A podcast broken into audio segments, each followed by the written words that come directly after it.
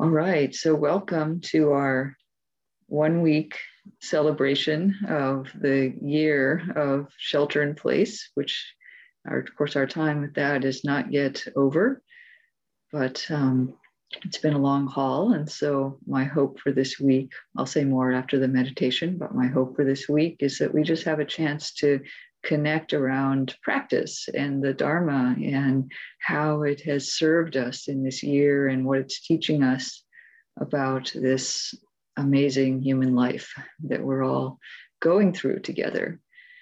And I, I, think I'll start by sharing a word I just learned. It was recently invented uh, coronaversary. right? That's what we're celebrating the coronaversary. There's Randy. Hello. And Preeti. Nice. Okay, so um, my hope for these days is that uh, we'll start out with um, some meditation and then I'll offer some reflections and then we'll have a chance for smaller, large group discussion because um, this is really a kind of a group activity together. So let's start out by sitting just so we can arrive. So everyone could please find a posture that's comfortable for sitting. We'll just be sitting for, you know, 10 minutes or so. So whatever feels comfortable, easy, just allowing your eyes to close gently.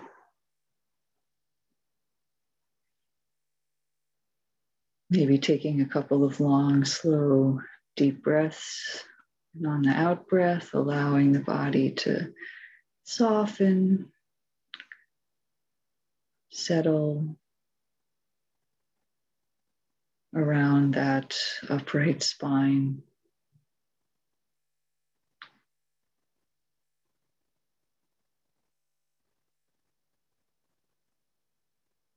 Maybe encouraging the face to relax particularly the eyes and the eye sockets, which tend to get a little tight when we're looking at the screen.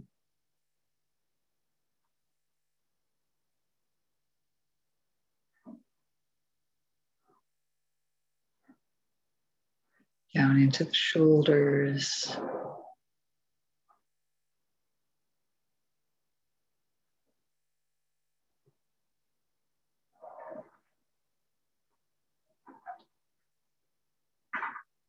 Softening the chest and the heart area.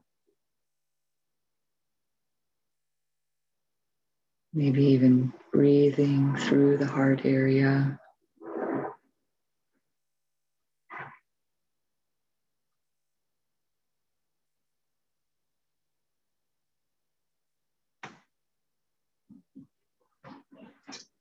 And down into the belly, allowing that to be soft.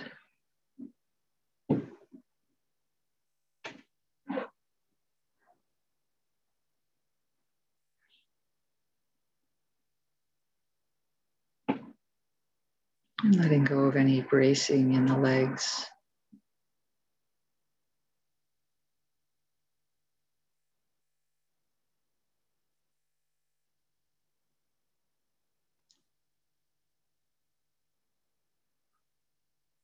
Where I am, there's a fair amount of wind whipping by outside, and I just have this sense of sitting still and relaxed while the wind swirls around us.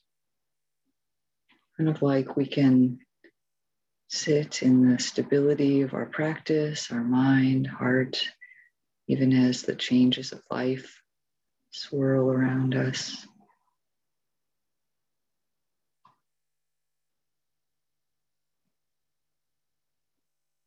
noble posture amid all the change.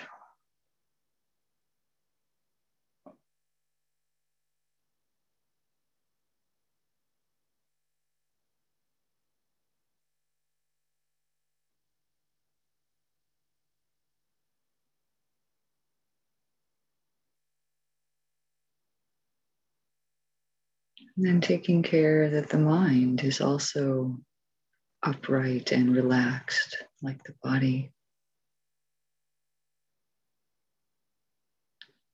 Bringing some alertness, but also gentleness to the way the mind meets experience, meets the body, meets the thoughts.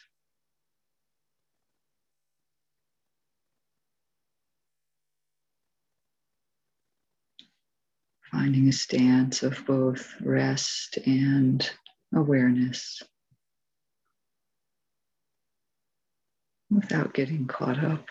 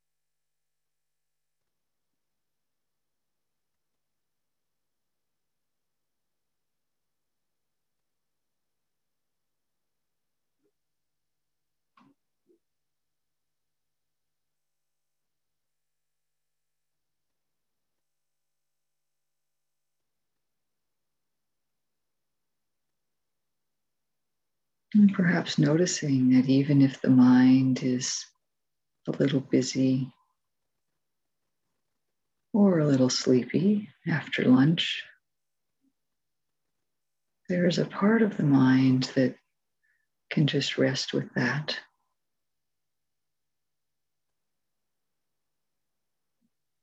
It's less about the exact experience we're having than our relationship to it.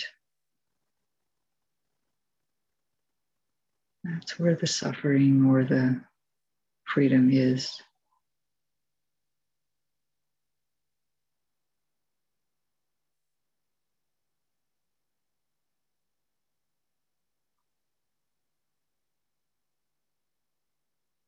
This can bring a sense of ease.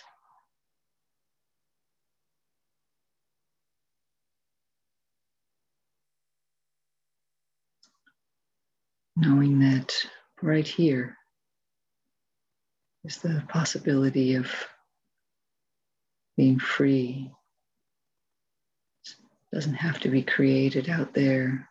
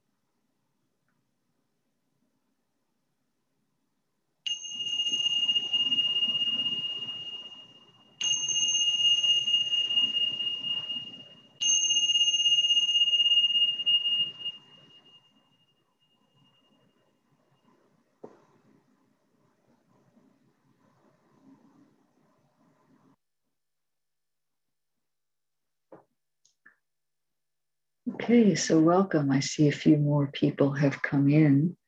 Um, so, this is this series for this week called One Year Hence. We're celebrating, if you will, a year of the coronavirus and all the other things that have come along with this big change that we're going through. Um, as I mentioned before this sitting, I heard this new term, coronaversary, which I think is pretty good um, that we're going through.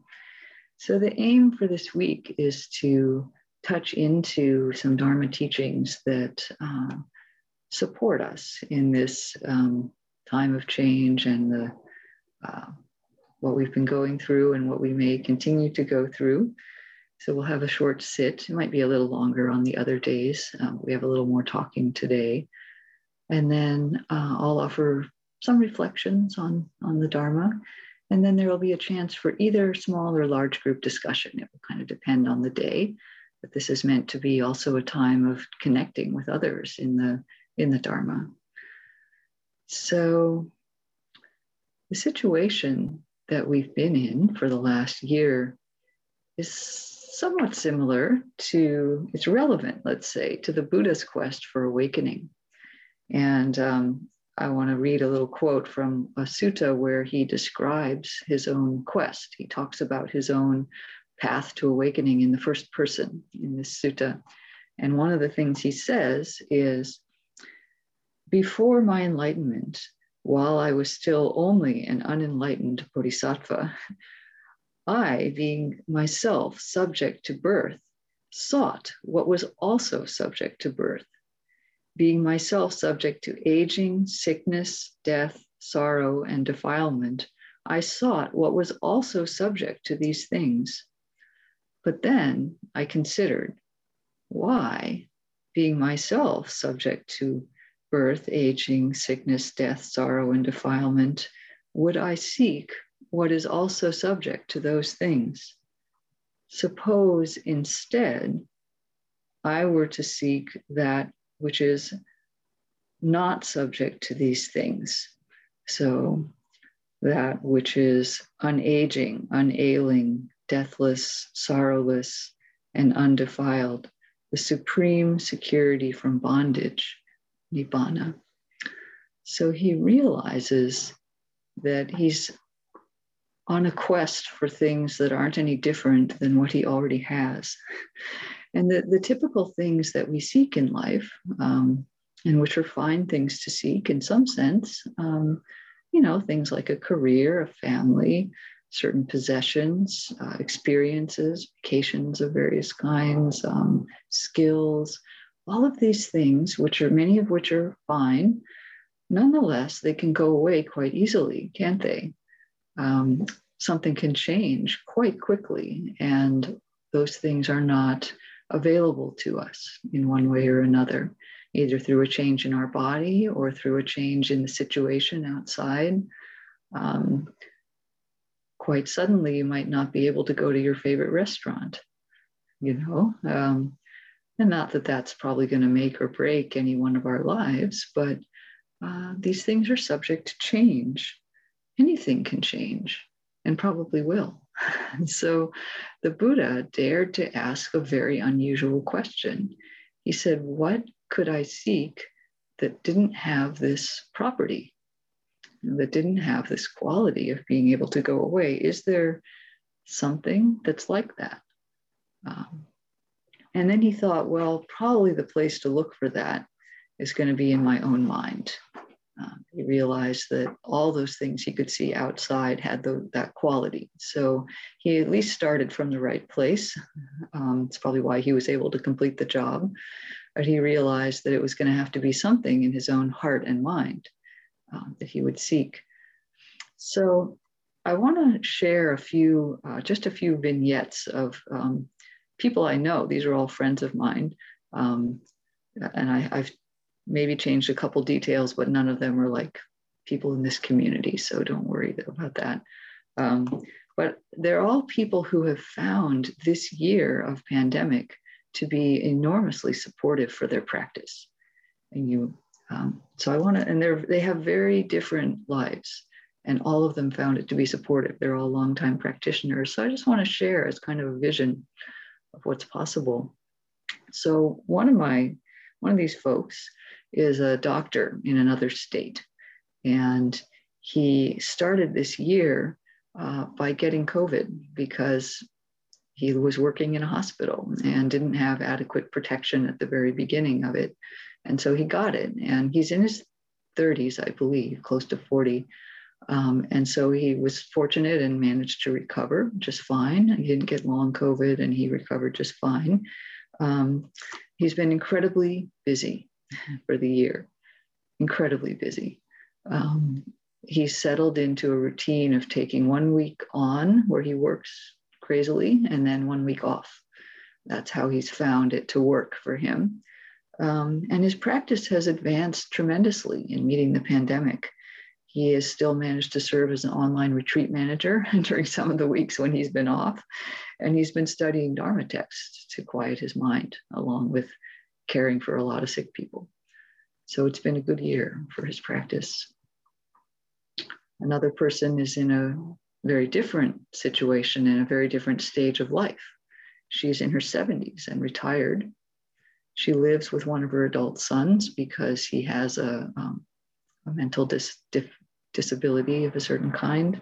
So she's not totally secluded, um, but still, she couldn't see her grandchildren for this whole year, which was hard for her. Um, but nonetheless, she's a longtime practitioner, so she took the opportunity to be on retreat a lot of the time. She just started sitting and she listened to Dharma talks, and she's been on a number of formal retreats. And she's also listened to the Dharma and gone out walking in nature. So uh, it was also a year of tremendous advance in her practice. She feels like she really understood much more of the Dharma than she did before. All this time on her hands. And then a third friend of mine uh, is about 60 and still working. Um, so, but his work, of course, transitioned immediately to being all online. He couldn't visit his elderly mother, who's in her 90s. Um, that was hard. Um, but nonetheless, his life um, was full with his uh, wife and his adult child who's still living with them. And he learned through this pandemic to be with family, with work, with practice, all just being full and living at home, doing all of that together. So he did some home retreat. He didn't have quite as much time as my friend who was retired, but he found that this middle road of having to bring his practice right into family and work and all of his responsibilities advanced his practice tremendously. So every single one of these people found a way that the Dharma just blossomed in them during this time. This can happen when we're in situations that are quite intense. If we're um, if we bring the practice to that, it has a way of just um, deepening, deepening the practice. So every circumstance in life is a great opportunity for Dharma practice. It doesn't matter if you're a doctor this year or retired or working from home on the computer all day. Um, it's a great time. If we're waiting for better conditions to practice, there aren't any. This is it. Whatever you're doing right now, this is the best conditions for practice. So we begin to realize, you know, as we live our life, as we do more and more, bring the Dharma more and more into our life, that it's really our mind you know, that determines whether or not we're happy or whether we're suffering and how we're going along with our days. So I have this um, quote, well known from the Dhammapada, first two verses. All experience is preceded by mind, led by mind, made by mind. Speak or act with a corrupt mind, and suffering follows as the wagon wheel follows the hoof of the ox. All experience is preceded by mind, led by mind, made by mind. Speak or act with a peaceful mind, and happiness follows like a never departing shadow. So there's a sense that it's the mind that's the primary place for our happiness or our freedom or our suffering. Those are different directions we can go. But I think overall it's it's a relief, I think, to know that it's in the mind. Um, hopeful because then we don't have to go out and create it somewhere else. There may be um, the need to change some of our circumstances, but looking at the world over the last year, how much control do you feel like you have over making the world a certain way? We can do things, and we should, um, you know, out of compassion, but really, really, the world is not under our control. Um, but to some degree, we can influence our mind. Seems a little more doable, doesn't it, when we look at that compared to everything out there? So yes, the mind um, is the is the field for cultivation. Now it may be that we look at our mind and we also say, "Oh my gosh, my mind is also looking quite out of control." Okay, fair enough, but fortunately, um, the practices that were given in the Dharma and the teachings uh, are known to work.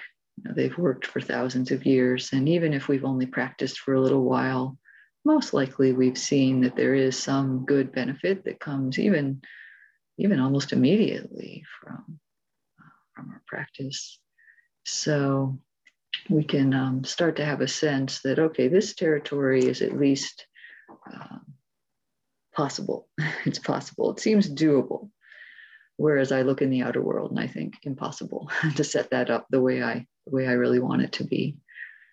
It's too much to do. So if we get the sense that when we get the sense that our situation is workable, that is the birth of what's called uh, saddha in our practice, which is variously translated as trust or confidence or faith and you can pick which one of those words resonates the most. Some some of those don't work for some people, um, which is fine. But um, wisdom and faith, or mind and heart, somehow are are often seen to mutually enrich each other on the Buddhist path, and that we, um, as we start to work with the mind, the heart has a way of coming in and supporting that. And we're going to need our heart. We're along the way. But the heart alone may not be sufficient. It may get overwhelmed. And so we need the wisdom of the mind. And these, these two together are like wings that can together help us. So, where does all of this lead as faith and wisdom mutually enrich each other into kind of a powerful combination? they lead to liberation. You know, this is the this is the path this is what the Buddha found, it's what he offered to us.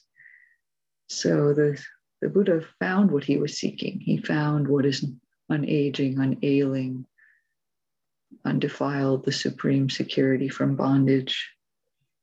And then he shared that through practices and teachings. And so, with our own sense of trust and confidence, and knowing that our very life is the exact best circumstances for the cultivation, we can go forward. This is from Sharon Salzberg from her book, just simply entitled Faith. Anything outside of us can crumble into dust.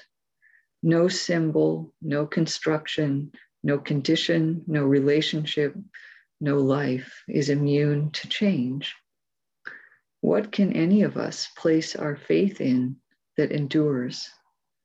According to Buddhist teachings, to discover that is to know the deepest level of faith. So there's a way in which awakening and faith are the same thing. so you're invited to play with this during this week are these this play off of heart and mind together.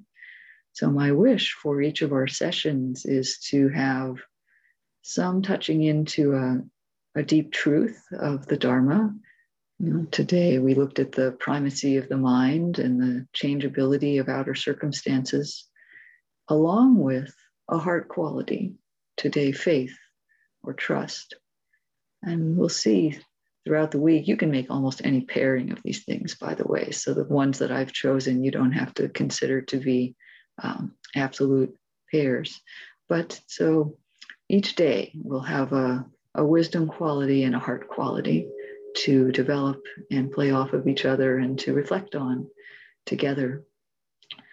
So I'd like now for us to um, go into small groups. So I'm going to um, make some breakout groups.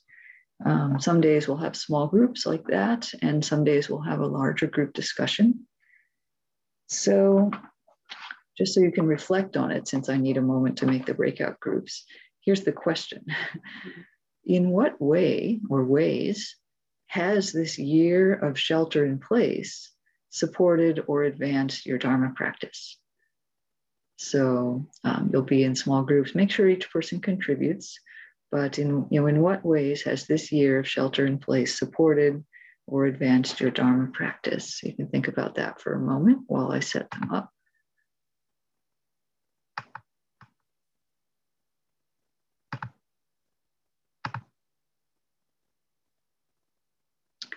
Okay, so please make sure everyone contributes. And let's start with the person whose name is alphabetically first. And let's see, you'll have, let's say 10 minutes in the group, and then we'll have some um, debrief together afterwards. Okay, so enjoy. Okay, so welcome back. I'm curious um, if anybody would like to uh, share anything about what you shared or learned or were surprised by.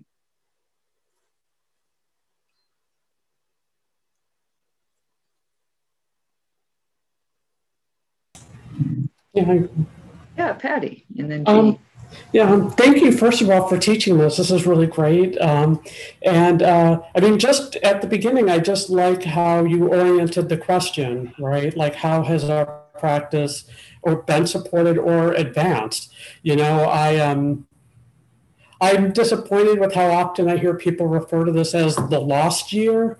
Um, I that's just just in general. Um, uh, but in terms of our practice, this was just a good orientation to think of it that way. Um, so I, you know, I've been doing Gil sits. I did the um, ISC retreat uh, in December. Often I can't because I travel near that time.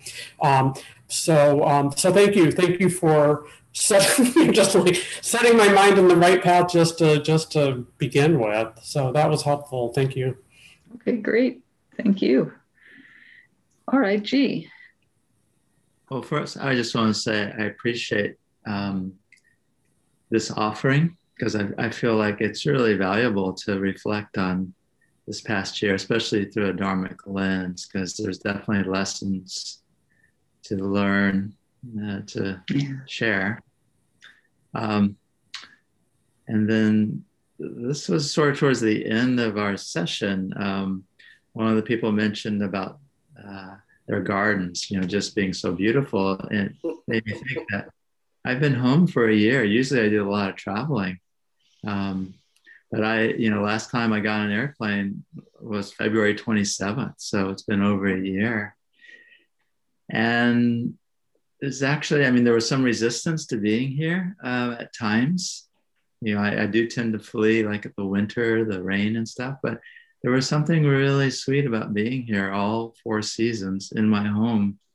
Just this quality of staying and being and appreciating. You know, just I my home feels different now after really being here and and uh, feeling it, filling it for this time, and my garden as well. So, um, yeah, there's something about sitting, staying. You know, that's for a year. It's uh, nice, quite powerful. Yeah, thank you. Yeah, thank you. That's quite beautiful. Can I say? Yeah, please, Ida. Yeah, but I kind of feel that being at home in my own uh, in my own house, basically, I would simply simply say in the four walls, surrounded four walls. Uh, um, you got the another sense of um, the place kind of stable place comfort comforting place. And um, you have your own bed you lay in a bed. It's comforting comforting. And with all this what happened through the year and for the past year you have to i have to push myself to get out of the house and mm-hmm. do simple task. And uh, i all i I and I try to do it. I try to push myself and be ready for the life, the, the ones before before pandemic, because it's so easy to be uh, in a comfortable zone. It's so easy. I want to get out of that zone, and I I want to just experience uh, pleasantly of normal life. So and that's become a challenge. Mm. That's all I want to say. Okay, thank you. Yeah, it's it's complex, right? It's complex. Um, and somehow it's the relationship to where we are that um, where we have some degree of control about you know whether we see the home as comfortable but then too comfortable or you know um, confining or or liberating yeah and it's, it's all to work within the mind and heart. But thank you. I think yeah a lot of these feelings we felt deborah. I'll do a both and and it's um, been very challenging because i've not had solitude and i like solitude. Um, and i live in a um, environment that you hear everything. Um, so on the one hand there's been some stress there. On the other hand i live near the ocean and rather than running around as much as i tend to being being home more i ended up in, in just to get off zoom uh, doing daily walks and taking just incredible pictures and i've discovered haiku and i'm completely inspired there and so it's opened up something that was right in my backyard that's been here all along that I would just occasionally go see. And it's, and I knew conceptually, you know, how blessed am I to have access to the water like that. But I did not really embrace it the way I have now. It's, it's fantastic. Yeah.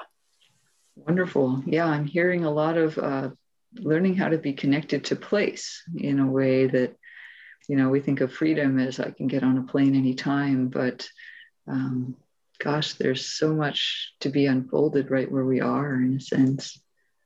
Yeah, if we choose to look that way. All right, is any uh, any last comments? We're near our time for today.